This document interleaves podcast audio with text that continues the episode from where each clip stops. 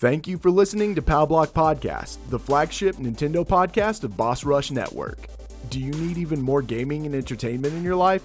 Head over to bossrush.net where you can find news, reviews, creators, podcasts, and more focused around the content you enjoy.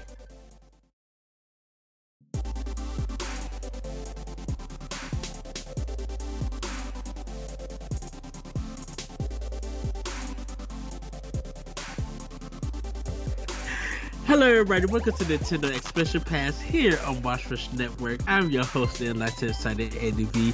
Joining me is Bossman himself, Mr. Corey Derrick. Hello, Hello. good sir. I'm here. Hi. Hi. I'm pretty tired, but it's okay. We got we got a cool topic to talk about, so I'm excited.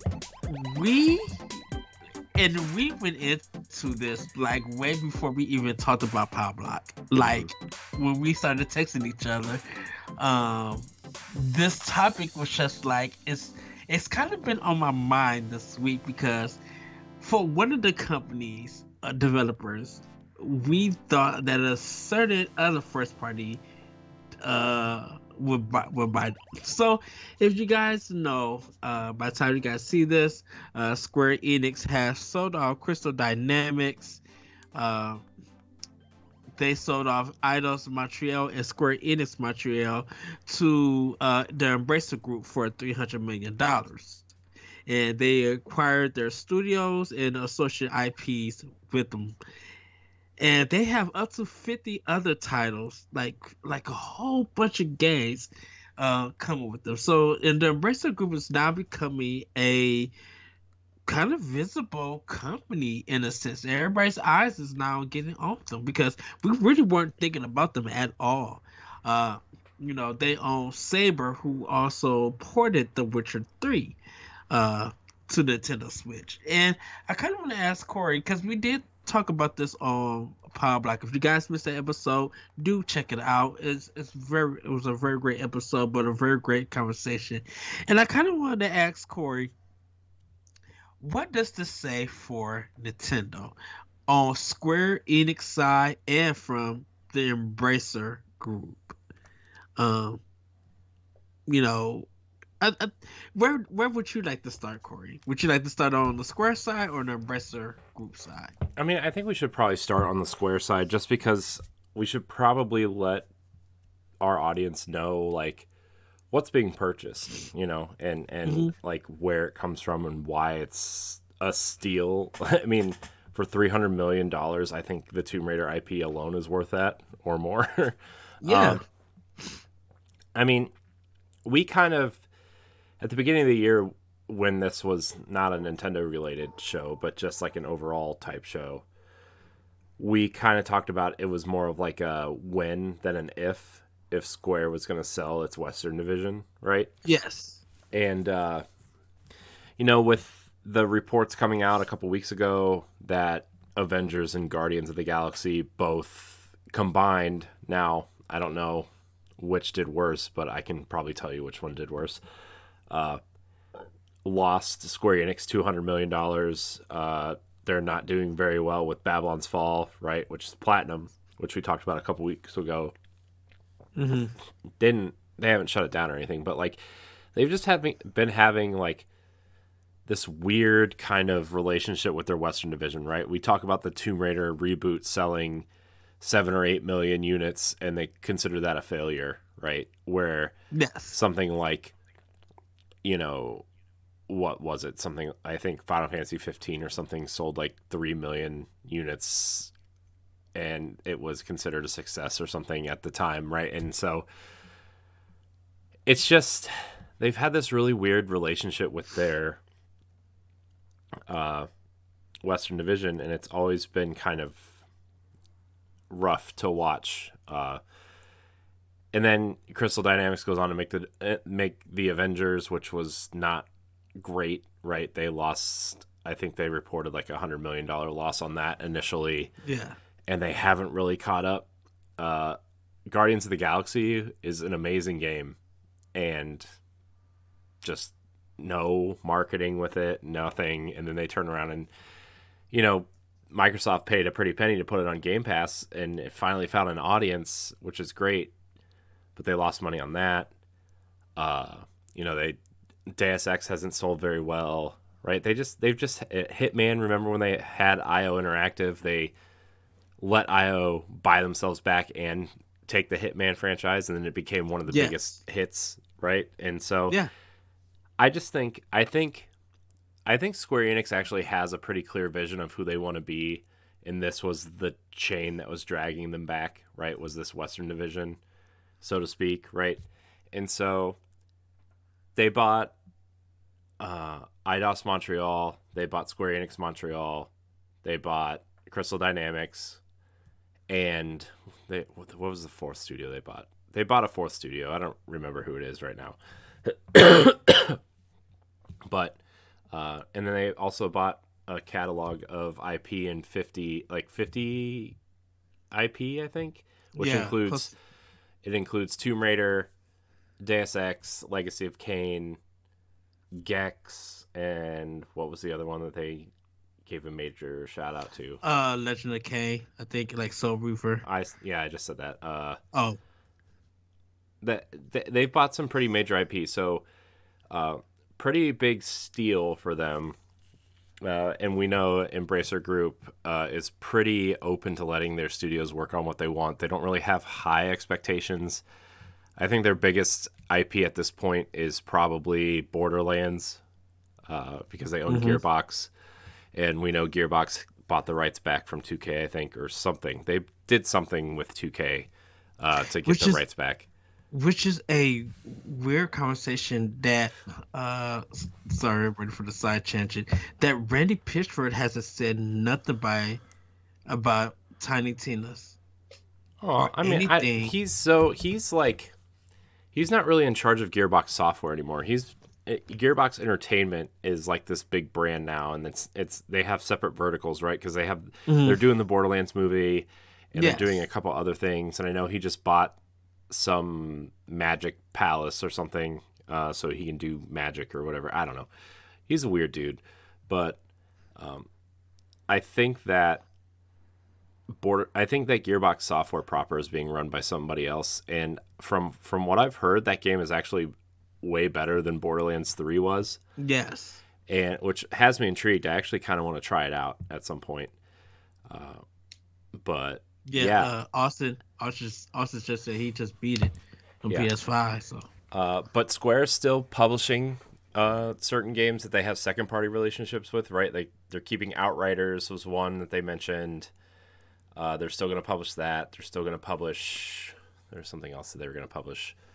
Uh, so I'm excited for this because Embracer Group now ha- is has a pretty sus- substantial library of IP, right? Saints Row, Red Faction, Borderlands, uh, uh, Kingdoms of Amalur is a big one that I like. Tomb Raider, Deus Ex, Thief. Thief was the other one that they shouted out. Uh, Legacy of Kain, and they like to put these games out wherever they can, right? Like the Switch has actually been pretty, getting a lot of Embracer Group things, whether you notice it or not, because their verticals are Deep Silver, Koch Media. Uh, what's what's the other vertical that they have? Pretty big publisher. uh Darksiders. Darksiders is another IP that they ha- own that I really like. thq Yeah, Um, THQ Nordic. Yeah, thank you. Uh, so yeah, th- it's, it's they have a lot, and uh, you know they kind of make Microsoft look small in terms of acquisitions, right? Because they own they have like when they say 107 studios with something like 10,000 employees or something. A lot of Yeah. that's a lot of that's mobile. A lot of it's kind of divided into different verticals, which is nice. Uh, but they own a lot, and I am excited to see what they do with these IP. We already know new Tomb Raiders in development.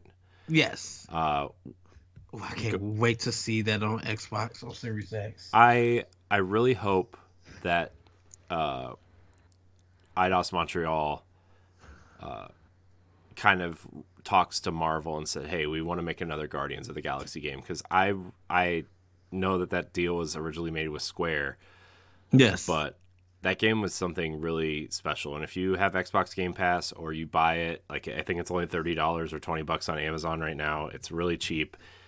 it's one of the best games I played last year. You know, and and yeah, so it it is weird with Guardians because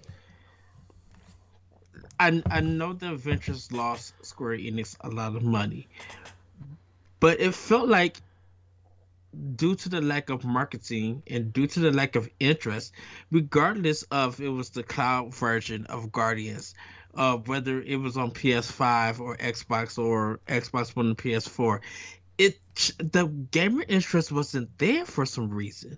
And you would think that as popular as the Guardians of the Galaxy has been and a lot of Marvel properties, that people will go in expecting it. But I, but a lot, a lot of the reason that a lot of people say that that gang got hurt was because of Marvel's Avengers, in a sense. Hmm. And it, and it's just like, cause I, cause I feel like out of the west out of their western division crystal dynamics was the strongest. They really produce of, of course we, we you've been talking about tomb raider but those guys are great across the board. So like so what happened you know in a sense? And i i kind of wonder well if some of those guys do touch the to do touch the switch does that go does that does that throw mud in Square Enix face in a mm. sense? I mean, I I guess it could, but also like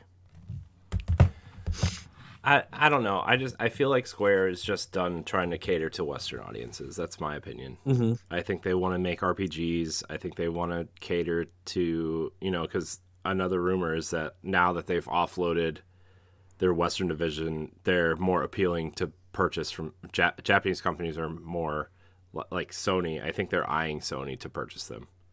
Right.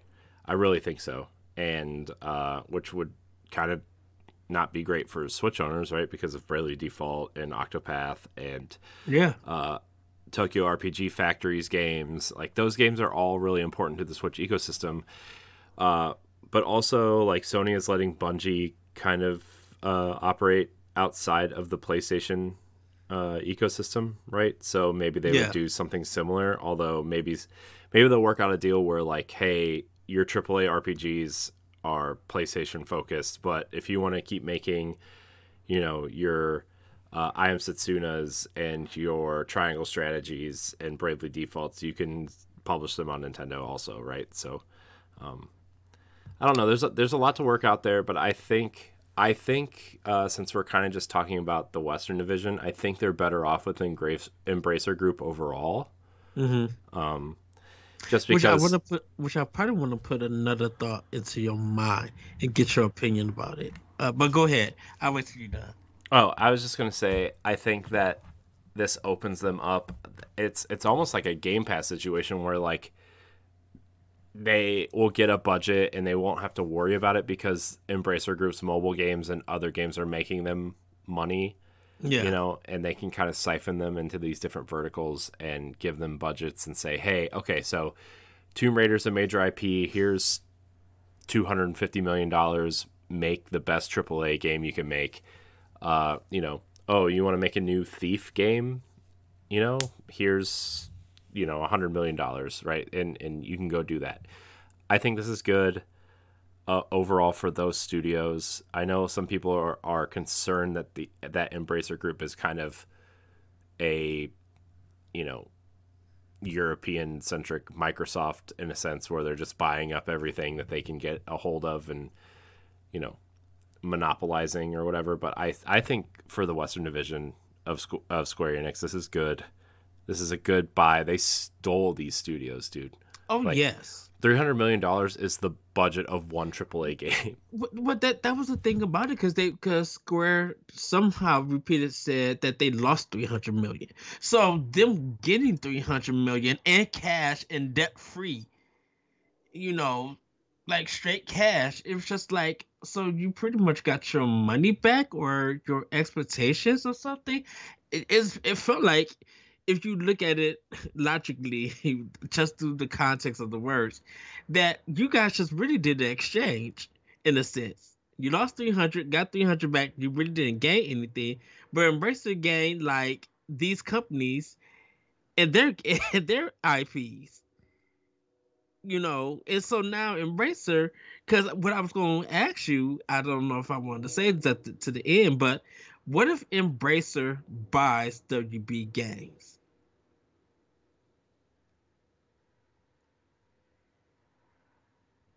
Oh, you're on mute. Why am I on mute? Why was I on mute? I don't uh, know. Yeah, I don't know either. Uh, I mean, it's a possibility, but I feel like I feel like Square is a different type of company because WB is so North American centric. Yes. Um and I think I think WB wants to be more like what Disney is doing, right? Sell off your mm-hmm. studios mm-hmm. and just license IP out to all these different companies, right? I think that's really what they want to do. And uh, which Disney was smart to do that. I mean, we're getting a bunch of cool Marvel and, and Star Wars projects. Uh, yes. They just announced that Disney Dream Valley or whatever that free to play kind of Animal Crossing like game. Mm-hmm. Um, so I think what happens with WB, I don't know. I I feel like you would have to sell some IP with with these studios, right? You can't sell NetherRealm without Mortal Kombat, right? Oh, of you course. Can't. Like you you can't do that.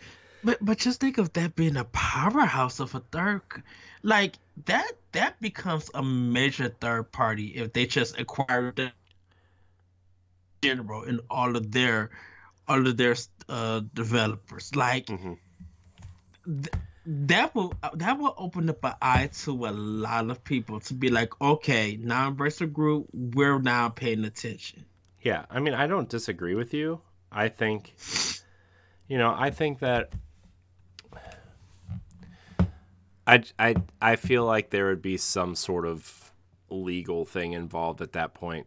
You know, I I know mm-hmm. I know Embracer Group and Koch Media Media are into other things. I know they invest heavily in uh, movie studios and television and other. They have a lot of verticals, but I mean, yes. so does Microsoft, right? So, uh, I don't know. It's going to be interesting to see what happens with WB if that those rumors are even true. Um, but I feel like that would go to someone like Microsoft or Sony at that point. Um, because those studios are valuable, right? Rocksteady is super valuable. Yes. NetherRealm was super yes. valuable. Uh, even WB Montreal is is showing to be pretty valuable, right? With this Gotham Knights looks awesome. Avalanche is pretty a uh, pretty great studio, right? They know how to do licensed games really well. I mean, we saw that with Cars, we saw that with Disney Infinity. We're seeing that with Harry Potter. So they're they could potentially be pretty valuable in a different way so I don't know. I don't know. But yeah, overall, I think this the Square sale is is really good for Crystal Dynamics in particular. Yeah, because I know when we were talking about talking about it on Power Block, we were like we definitely were talking about now there's a possibility of getting ports of those studios games onto Switch, and maybe it is a download. Um, maybe it's not you know, no more cloud or anything. Because, like you said, Tomb Raider and Rise of Tomb Raider are 360 games, so they could mm-hmm. port that, and they could port that. If they was able to port down The Witcher Three with from Saber, I think they could still port down three, uh, uh, and still be an amazing game. It's still, you know, because it's just. I'm excited for this and the reason why I'm excited for this uh for Nintendo itself is because now there is a chance that those third party games are going to get support. And the marketing for that support is going to be given also to those studios. Because people will pay attention. People will be like, you know what? I want I'm interested to see how it runs. And every time people say they're interested to see how stuff runs, that means good sales for those companies along with Nintendo. They I mean, did it with nece- not necessarily. I mean, there's been there's been games where people are like, "Oh, I want to see how it runs." Oh, it runs decently. Well, it doesn't even hit a million, right? And so people are like, mm-hmm. "Oh, well, okay. Well, at least they tried."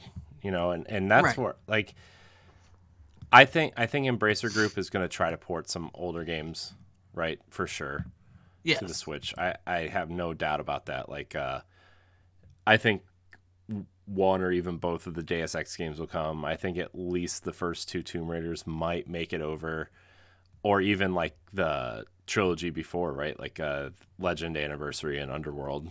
Um, yes. I could see those. I could see them kind of doing like a Legacy of Kain remastered type thing because they like to remaster those games and put them out.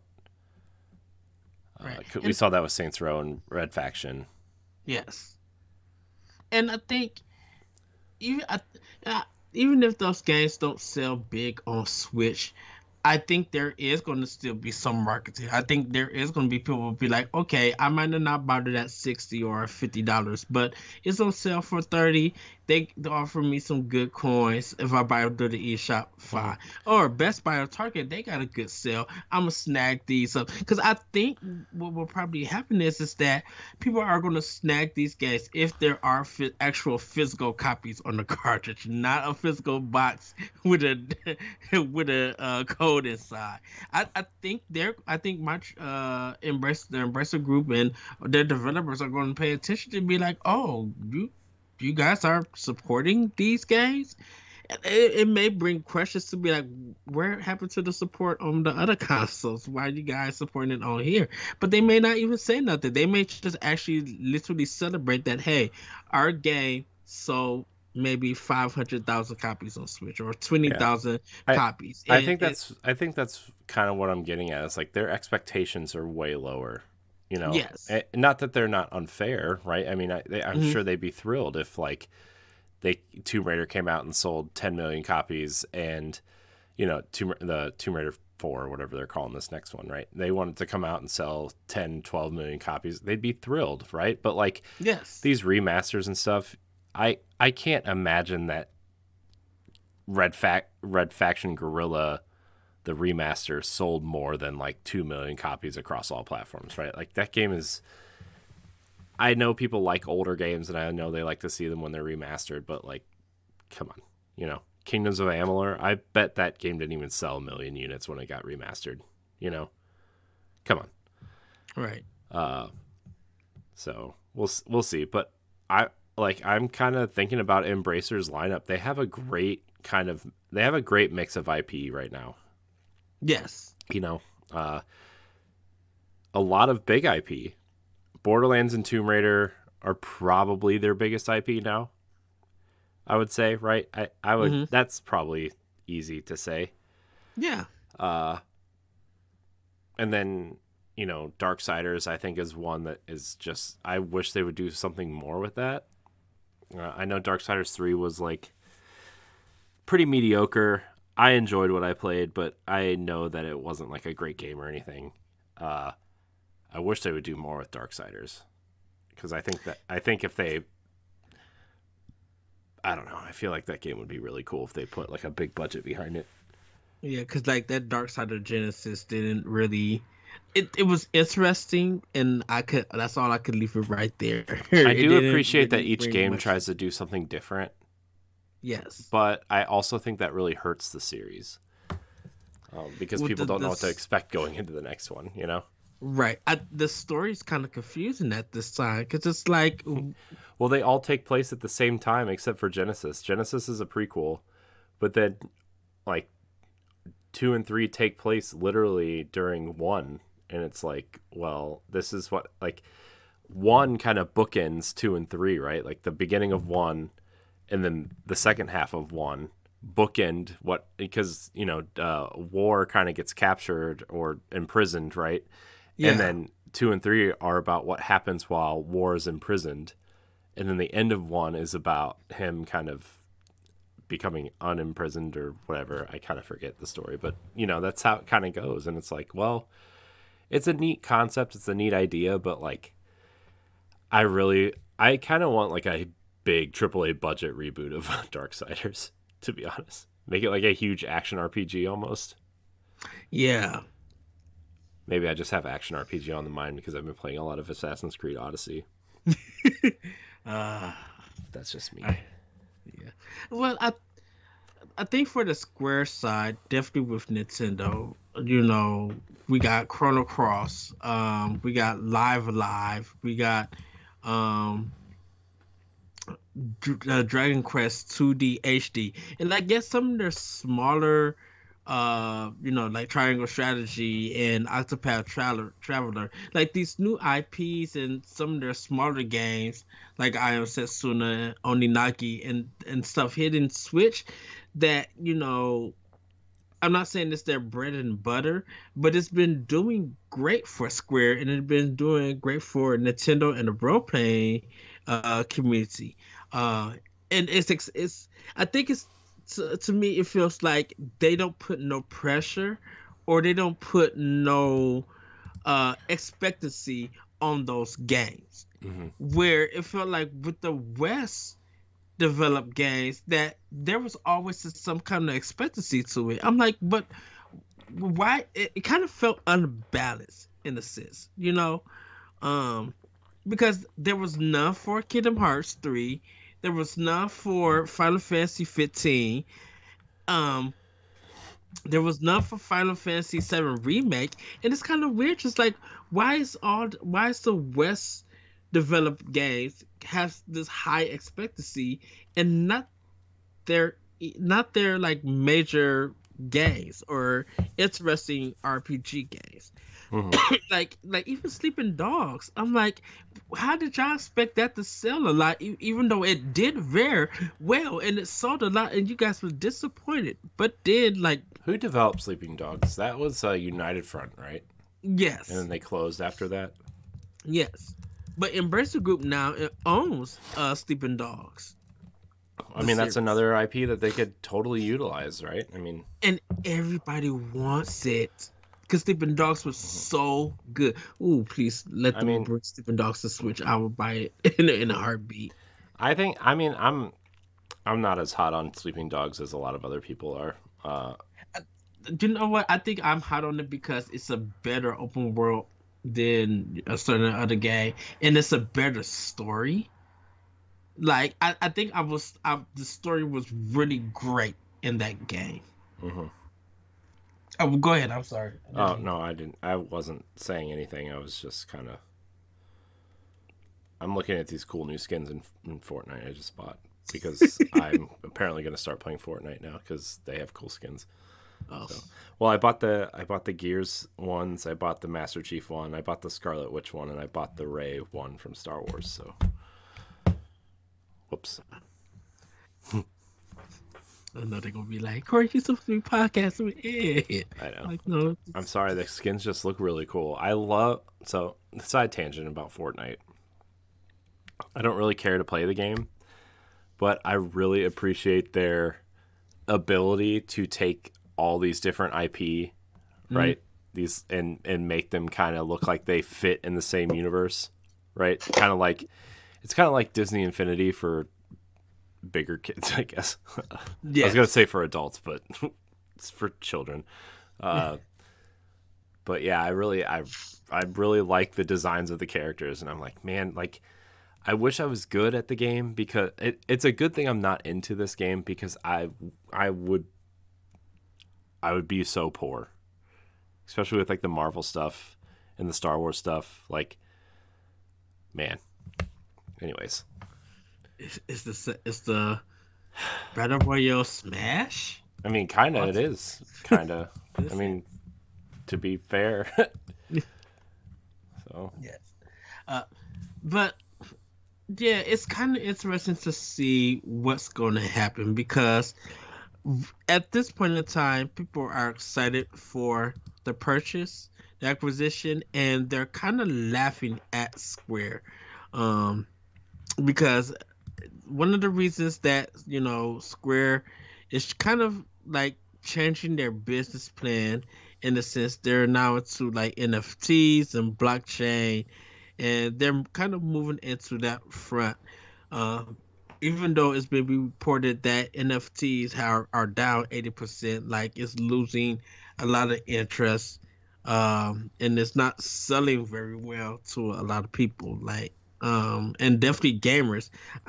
I don't know who has brought an NFT or anything, but Mhm. it's like people are celebrating that. Hopefully, this thing comes to a death, in a sense. Mhm. Um, and to see Square wanted to move into that because even Sega wanted to move into that, and they backed away from it. Konami, I guess, did something, and they got ridiculed for that. But Konami is still, you know, into that. Uh, Square Enix uh, said that in addition, the trans the transaction enables the launch of new business by moving forward with investments in fields such as blockchains, AI, and the cloud. Um, and we kind of understand, you know, Kingdom Hearts for Switch on cloud and Hitman on cloud didn't really knock it out the park. Um, now, what AI is kind of interesting because I wonder what they're talking about with that. I mean, it's just it's just investor speak to me. Like it's just like, oh, well, we want you to invest. Uh, please, we're gonna throw all these buzzwords out and marketing terms, and we hope you give us money. That's what it sounds like to me, you know. So Yeah. I don't know. I I feel like they sold for this amount of money because that's how much money they lost for uh that's how much money they lost with Avengers and I guess Guardians.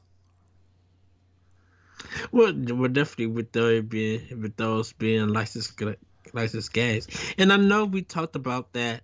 You know, Crystal Dynamics being brought by Microsoft, because I think they're they're still working on with the initiative Oh to yeah, do well, Perfect Dark. yeah. I mean, Crystal Dynamics is making Perfect Dark, so um, they said that that contract is still in place. Yes. So Um, I really wonder. uh, So I'm assuming next year we'll probably see that game. yeah, like for, for release wise. Um, and then we'll probably see Unreal Engine five for Tomb Raider. Uh, and hope and I kind of hopefully the Embracer Group really have their companies do some kind of new IP or something for Nintendo Switch, um, because the system is still selling and people are still having interest in games coming to that platform. Um, what what do you think, Corey? Mm, I mean, I really, don't, I really don't know what to think. To be honest, I have I have too many thoughts on like Square and Embracer and these companies and all this. You know, I mean, Well, I think the the biggest like I think if we talk about news at the end of the year, what's been the biggest news is all going to be about acquisitions. Yeah, You oh know- yeah. I mean, the acquisitions are like the big. It's gonna. It that is the big news because like with it's weird because like I I'm not an economist. I don't really know how money works, but apparently, from what I've heard, money I and I don't know how this works because I'm I'm dumb, right? But like apparently money is cheaper right now than it ever has been so it's good to spend the money now because it's going to make your whatever you purchase more valuable when the market goes back up Mm-hmm. um so everybody's trying to buy everything they can before the market goes back up right and i think that's why we're seeing all these acquisitions Yeah, I was. Uh, I actually was reading that uh, Nintendo made uh is now making or is up to 1.8 billion dollars in in revenue just on mobile games, and most of that came from Fire uh, Emblem Heroes. yeah So you know, if Nintendo is making tons of money, they're holding on kind of to almost every dollar that they can. Uh, until it's time for them, they feel like they need to invest in buying a company Yeah. or something like that. hmm You know, yeah because I think when we talk about these acquisitions and everything, it's going to be like what is going to we we're gonna all want to see what the product is, and for right now, for a lot of this, we probably won't see nothing until next year or two years from now. You know, because what happens when the Western Division being gone for Square Enix? How are how is Square Enix going to look with just only all of these Japanese games on these platforms? You know, uh, after Forsaken, come, uh, Force not Forsaken, Forspoken comes out. Uh-huh. You know, how's to look when Final Fantasy 16 finally comes out.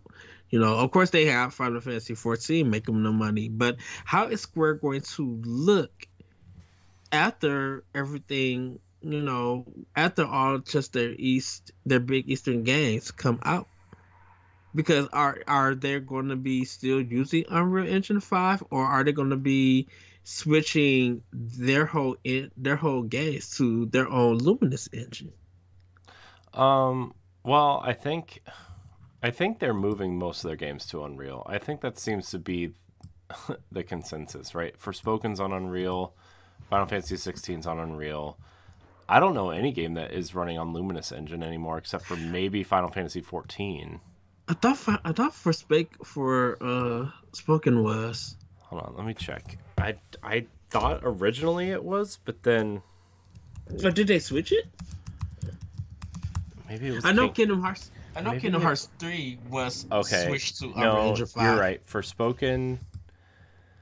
For spoken is on Luminous. I must have been thinking about Kingdom Hearts because I know Kingdom Hearts three and four are running on Unreal. Yes, yeah, because they did switch it to Unreal Engine five. I mean Unreal Engine four. Four. For Kingdom Hearts three and now they're doing it for five. I tried to mute myself and I wouldn't mute, so I had to hold it in. Uh, because now uh, I wonder Final Fantasy Seven Remake Two. I wonder if that's going to be on Unreal. It is on Unreal. Final Fantasy Seven and and sixteen are both on Unreal. I just, Unreal. I just looked it up. According to a quick Google search. Okay. So, yeah. Uh, anyways, good times. Uh, that so. it's funny though, because like the reason the only reason at this point why I would get a PlayStation Five would be for these Square games, right? I mean, mm-hmm. they're the games that are holding my interest. Not that like Horizon and God of War aren't, but like I really want to play. So I I know I've been on this multiple shows saying how much I don't really care for Final Fantasy VII, the original. But Final Fantasy VII Remake looks so good and so fun, and Final Fantasy XVI looks fun, and Forspoken looks kind of weird and wacky and fun, and I think that main character is kind of cool and yes, uh, you know, it's those games that have me interested in PlayStation at this point. Uh, you know, and and I just Square seems like a company. They seem like Capcom was like ten years ago, right? Remember when mm-hmm. Capcom mm-hmm. was like real down and people were like, "Is Capcom going to exist in five years?" And then they came out with, you know, Resident Evil Seven, Monster Hunter World, then Resident Evil Two remake, and Street Fighter Five, right? Like, yeah, that was around the time. Like Street Fighter Five was like the okay, the game is good, but they're really like what are they doing? And then they came out with a bunch of bangers, Mega Man 11. Uh, yes. And now Capcom is like one of the best studios, Japanese studios right it's, now. It's back to being known like they were in the NES, Super mm-hmm. NES days. Yeah, that's what I'm, that's what I'm saying. And like, I Square's kind of like, not that they were th- they're that low, but I feel like they're just now on their way back up, kind of figuring out who they are again. Yes. And making I they want to do what they are best at, and that is big AAA RPGs. And then these like kind of double A experiences on Switch. That is what Square is good at. That's what they've always been good at. Mm-hmm. And I think they're just trying to shed the weight that is holding them back essentially, right? Like it's kind of surprising that they're still publishing Outriders or whatever the sequel is, or if they're gonna. Apparently Outriders did good enough to warrant some DLC or something. I like Outriders. I ended up buying it, even though it's on Game Pass. But I really, I love Outriders. It's an awesome game. I was thinking of. Uh, I'm probably going to end up installing it. Uh,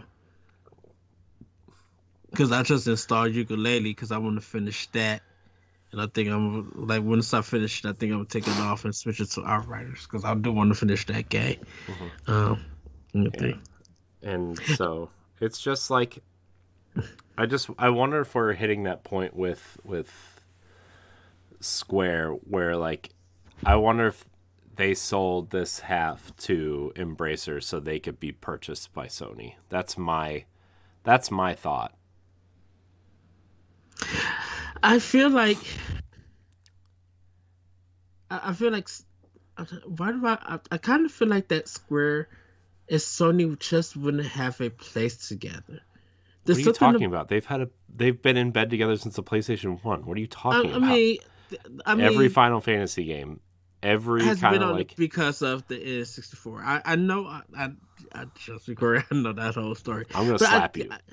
I guess I feel I guess I feel like with the way, direction that Sony wants to go, and they're talking about single player experiences and all of this stuff, mm-hmm. um, and Sony not really having a RPG kind of development company side to them.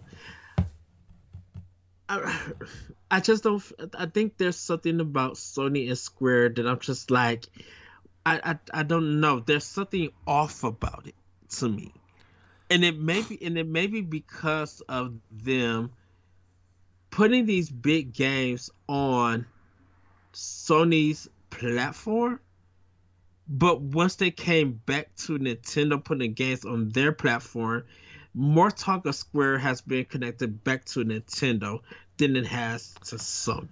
I mean, sense. I I think it just depends on. I think it's a game by game basis. I think Final mm-hmm. Fantasy VII and Kingdom Hearts and uh, Forspoken are all in the mindsets of people who primarily play on PlayStation and Xbox because it's in the PlayStation conversation because they're getting those games, and it's in the Xbox conversation because they're wondering when the timed exclusivity is going to be up. You know? Yeah, but and then, then it, and oh, then oh, well, to my point was like Nintendo fans are excited because they're getting those classic Square kind of RPGs, right, with Octopath and this uh, not Final Fantasy Tactics game that I always forget the name of, and Dragon Quest is you know Dragon Quest is a big deal for Nintendo, right? Like that's kind of seems to where Dragon Quest found a home is Nintendo primarily.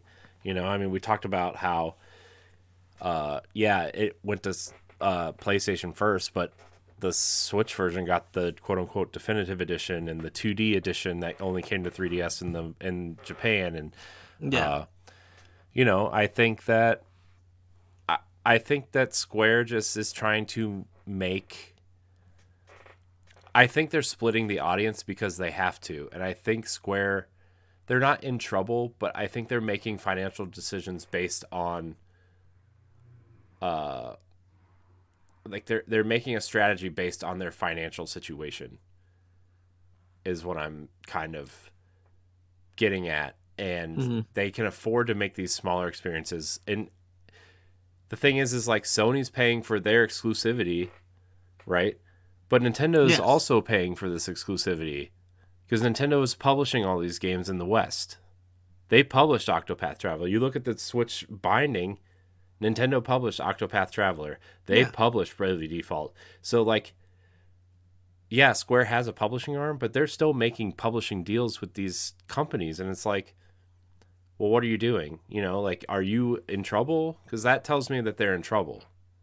Or like they are, they don't feel comfortable enough financially to publish these games themselves and hope that people buy them on the platforms.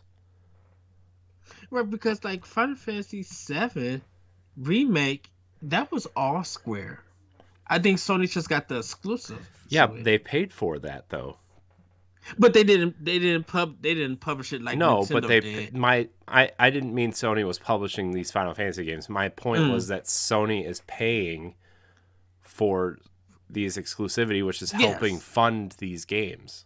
Yes. was my point, right? So, yeah, Sony could say say Final Fantasy VII Remake's budget was two hundred million dollars, and Sony paid seventy five million dollars for the exclusivity. That's mm-hmm. I mean that's a big chunk of the game you just paid for that you don't have to worry about funding yourself, right? Yes. Um. So not that those aren't real numbers. I was just using that as like a, it's a yeah X to Y conversation.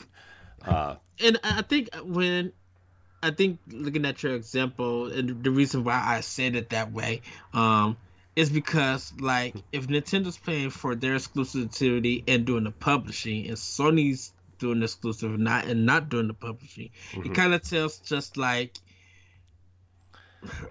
it, it kind of feels like I don't know, is Nintendo working harder or is Nintendo just like from a business standpoint that hey, we definitely love what you guys are doing and we want to keep it onto our system. Mm-hmm. Uh, you know, if it comes with a time exclusive, because of the time that we we miss when uh, during that PS1, PS2 era, we want to make sure that if you bring a game to our system, that it benefits us both. Mm-hmm. Where where Sony would just feel like, well, we got the most recognizable names.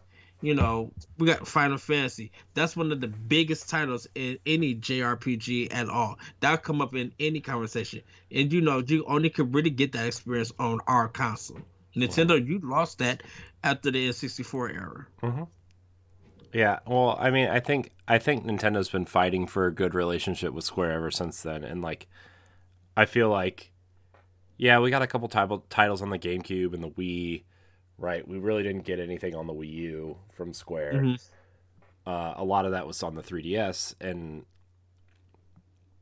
so I think I think Nintendo has been slowly rebuilding that relationship, and obviously we've had leadership changes a couple times since then, and you know it's it's been better but also like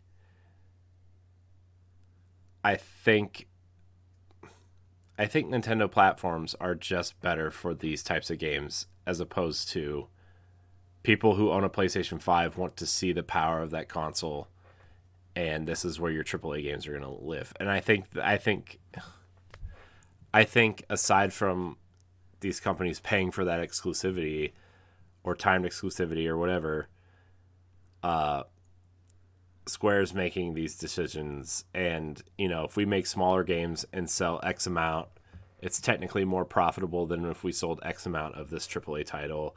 And you know, people like these smaller experiences on uh, handheld or mobile device, so we're going to make these for Switch so we can fund these bigger projects for this bigger console. You know what I mean?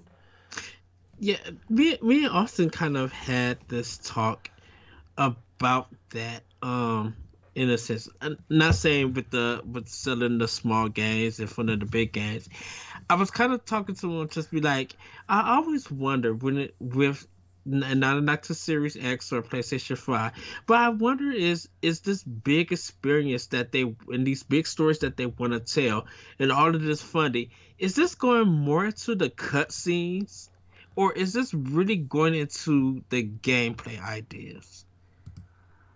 Compared to where it feels like when the smarter games come out for Nintendo, you know, it's more of the gameplay and um, sometimes just creative moments and the dialogue with the stories and stuff. You know, it, it, it's kind of it feels so weird with Square and some of the other third party that it's just like these big consoles. They're good for flashy cutscenes and cinematics, but nothing else when it comes to the gameplay. But with Nintendo, it is like kind of like gameplay and story, you know. And if we do see a cool cutscene cinematic, we'll point it out and talk about that. You know, it's kind of like a more of a combination on Nintendo than the other platforms. Hmm.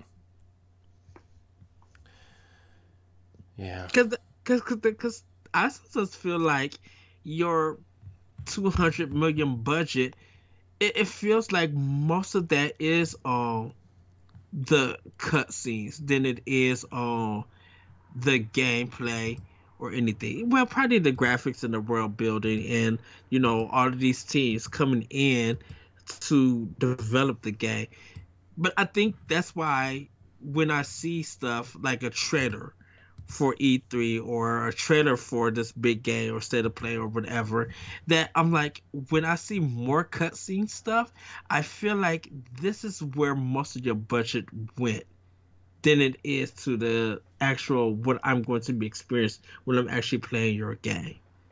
Cause you can, cause I could say the same thing for Xenoblade Chronicles Three, but they at least kind of made a balance of okay, our game may be sixty million dollars in budget, um, but you see the animation, you see the voice acting and stuff, but here is the gameplay reveal.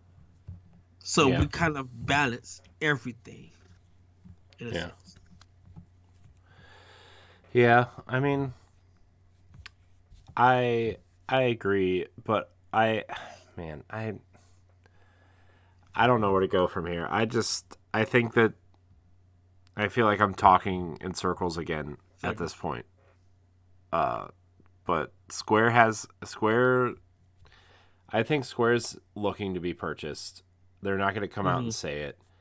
This sale to Embracer was to, you know, un, you know, uh, undo like I, I don't know. I think I think them not having the Western arm makes them more appealing because they will be cheaper, but they'll still, you know what I mean? Like I, I think Yeah. they will be cheaper to purchase without the Western division. And they sold them for this amount of money because it's the amount of money that they lost on Avengers and uh, Guardians and the Marvel deal. And this is how they make it up. And now, now they're quote unquote profitable with these games because they sold the studios and that makes them look good. It puts them back in the black. They no longer have to pay, you know, salaries and and insurance and all these other things for these uh, companies, and you know, so that takes a lot of money off their books too, and it it makes them more appealing to purchase. And, and I will say, if Sony does buy them, Sony is bringing that money. They're not playing around. They're not going to be, be like, oh, No, it's gonna be a 3.5 Bun- it's gonna be a Bungie deal. It's gonna be billions, right? Oh yeah, it's gonna be it's gonna be billions. Final Final Fantasy and Dragon Quest alone are worth that. I'm I'm thinking 45 billion. No, it's not gonna be that much. It's gonna be it's gonna For be a, Square Enix. it's gonna be about it's gonna be about like Bethesda. I think it's gonna be about six or seven. I, I would be shocked if it's because It's gonna it no, it's gonna be it's gonna be it's gonna be like a Bethesda deal. I think. Uh, Square's not that big of a company. but with all that IP though, that's that's what But that's the think thing. what- They don't have a lot of. I mean, they do have a lot of IP, but I mean, Mm-hmm. in terms of like valuable IP, they really only have like what Final Fantasy and Dragon Quest. Like those are Yes. the. I mean, when you think of Square Enix, you think of Dragon Quest and Final Fantasy. You don't really think of anything else. well Chrono Trigger, but they haven't did nothing really with that. Yeah, but what? That was like thirty years ago. Nobody. Oh yeah, You know, what I mean, like a, a series that that's been continuation throughout the video game consoles. Yeah. definitely will be Final Fantasy and uh Dragon Quest. yeah. You know. NieR, NieR is another game that they own. Oh yeah. Um, Uh Uh, I'm just looking at a list of their IP. Val- I uh, wonder- Valkyrie 'cause I- profile, I, guess. yeah, because that started on Sony's uh console. Yeah. Uh I think PlayStation One started on. Star Ocean. Star Ocean is very hmm. I, I'm just looking. So, oh, oh yeah, Kingdom Hearts. Duh. Yeah. I, I mean, they they have they have valuable IP, but like, I mean, I named off five. Like Bethesda has Doom, Wolfenstein, uh, Fallout. Fallout, Elder Scrolls, uh, and what? Right. So to me, this is this is equivalent to the Bethesda deal if they were to be Mhm. purchased. But I th- I just thought 45 billion is because of Dragon Quest and Final Fantasy Mm-hmm. being a higher tier. Definitely when it comes to Japan itself, I, I would be shocked. That's why I feel like like the eight or ten million dollar. I think just that just feels low Oh. for some reason, and I think it's yeah, just but because they just of- they just sold like three of their biggest studios for three hundred million dollars. That's that's my thing. Is like okay, I get I get why they did it that low, but Uh-huh. also like you know, I Final Fantasy and Dragon Quest are big, no doubt, but yes, and Kingdom Hearts huge, right? yes. But Square's not a big studio. Like Bungie is bigger than Square Enix. Which I would be shocked because I thought Square, SquareSoft and Enix, because they used to be both used to be big companies coming together will form a bigger company. Hmm. Uh, but that's when that's early 2000 when they merged together. So, okay, so Square Square Enix is about a third the size of Ubisoft. in they- Japan, They alone. have they have about five thousand employees. okay. I really thought it was bigger Uh-uh. for some reason. I mean that that's a really big number. Don't get me wrong. Yeah. Uh, and Bun- Bungie has about eight million, and they sold for three point six million. Billion, not million, billion. So, that this this, I I'm telling you, it's going to be between six and eight billion dollars for Square. Uh, roughly would- about what they're worth, I think. I would be shocked if it's that if, if Sony if they agree to That that that oh, okay. that also because Sony doesn't have that much money on hand. Right? They had to take out a loan to Which purchase is- Bungie. which is a shot because I'm just like, hold on, wait a minute. You guys sold all of those PS4s. What happened to that money? It, yeah, but they only made like they didn't even make ten dollars per console for the first year or two. Oh yes, they all took a loss. Yes, and plus that PS4 was the only thing holding Sony up because they weren't in the black in a while because they Sony- own. 'cause- Sony as a whole, the whole company is only only worth 135 billion dollars in net worth. So they're not going to spend half of their net worth on a ga- video game company. They're just not. They're not. Because they have too many other divisions, right? They have their Mhm. movie division, they have their music their division. music, TV, t- uh, you know, TV shows, TV units, like their electronics stuff. Yeah. Like they have too many verticals to be spending that kind of money on Square. It's going to be less than 10 million, I'm telling you. 10 billion, sorry. That's that's so shocking because Square Enix is kind of like it, it may just be me, but I feel like Square Enix is kind of like the biggest third party company in Japan. I mean, So that's why I was just I, I think Uh, that's why I, I was would argue of Ban- that I would argue- I would argue IP. Bandai Namco is bigger than them. Oh yeah, now they are, because Namco, uh, before Bandai bought them, were, Namco was was producing a lot of games, licensed games, and great original games, but I kind of felt like you know their bread and butter was Tekken and uh, Soul Calibur because and and not virtual. I Cop, lied. uh, Square is about six times bigger than Bandai Namco in terms of employee count. There's only 710 employees that work for Bandai Namco. What? Whoops. How are they making all of these games? I mean, a lot of their stuff is. I mean, a lot of their stuff is outsourced, right? And like, Mm. you think of like the Smash team. You think of Super Smash Brothers. That team's only about 70 people. You know, plus Nintendo is helping. You know, Yes.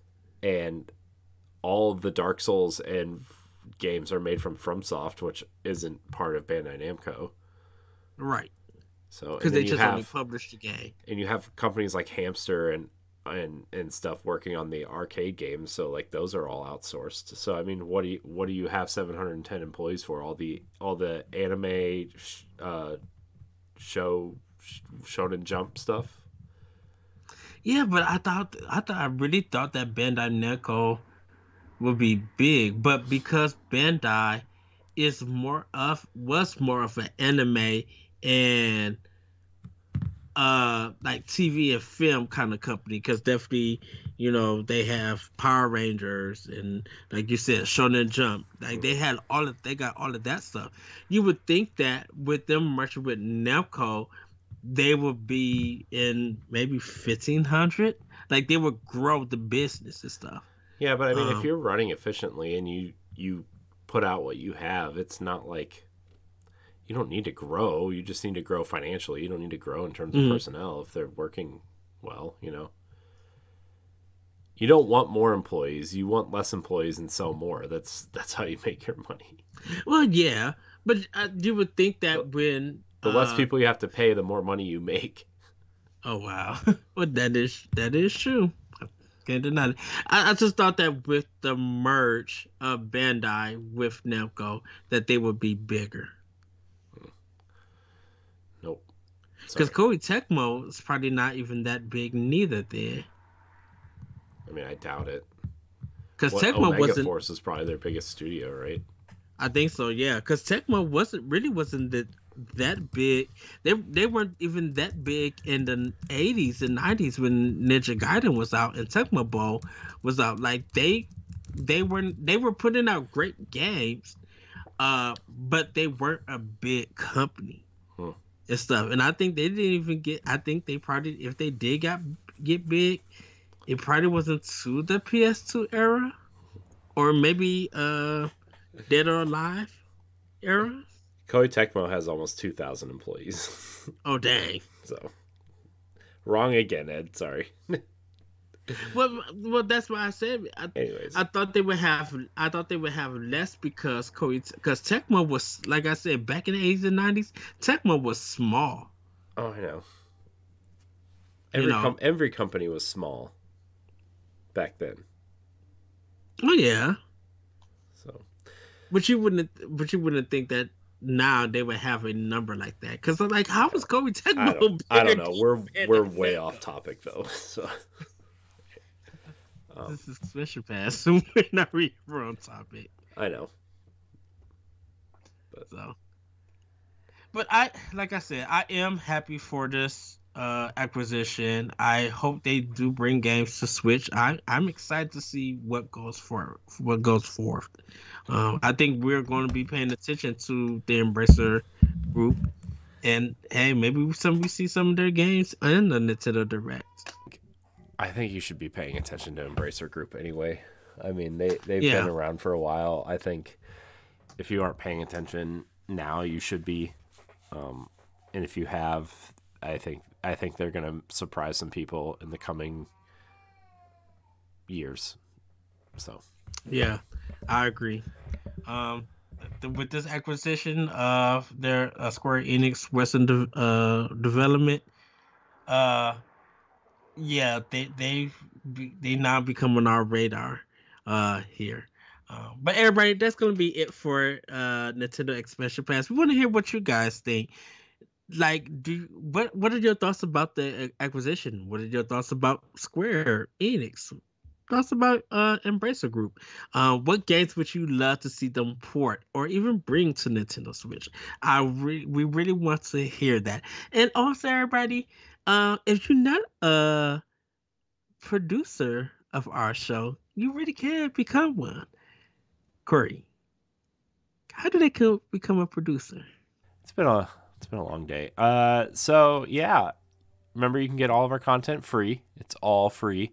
Uh, but if you want early access to Expansion Pass as well as the Boss Rush podcast, After Dark, and Standard Definition, you can head on over to patreon.com slash Boss Rush Network, and you can get all that for a dollar. But if you want to be a Patreon producer, you can hit that five dollar tier, and you would get your name shouted out on this here podcast. So, without further ado, our $5 producer tier patrons are as follows Quentin Jackson, Rebecca Jewell, Adriel Munger, and my wife, Sana. So, I want to thank all of our uh, patrons. Uh, we really appreciate you. Uh, we appreciate all of our listeners. Remember, again, all of our content is free, but if you want uh, some of it early and just you know perk here or there, you can head on over to Patreon. Yes. Uh, Corey, where can we find you? Oh yeah, uh, you can find me at I am Corey HD on Twitter and Instagram. You can find me hosting the Boss Rush podcast. Uh, you can find me on Nintendo Power Block, obviously, and Standard Definition. Uh, so yeah, go team. Yes. You can find me at that retro code on Twitter and on Instagram. Uh, you can uh, find me hosting the Nintendo Power Block on uh, Nintendo Expansion Pass and other podcasts. Uh, you guys can find me on the internet about. Uh, with that, everybody, have a great week, have a great weekend, and we'll see you next time on Nintendo Expansion Pass. Bye, everybody. Goodbye.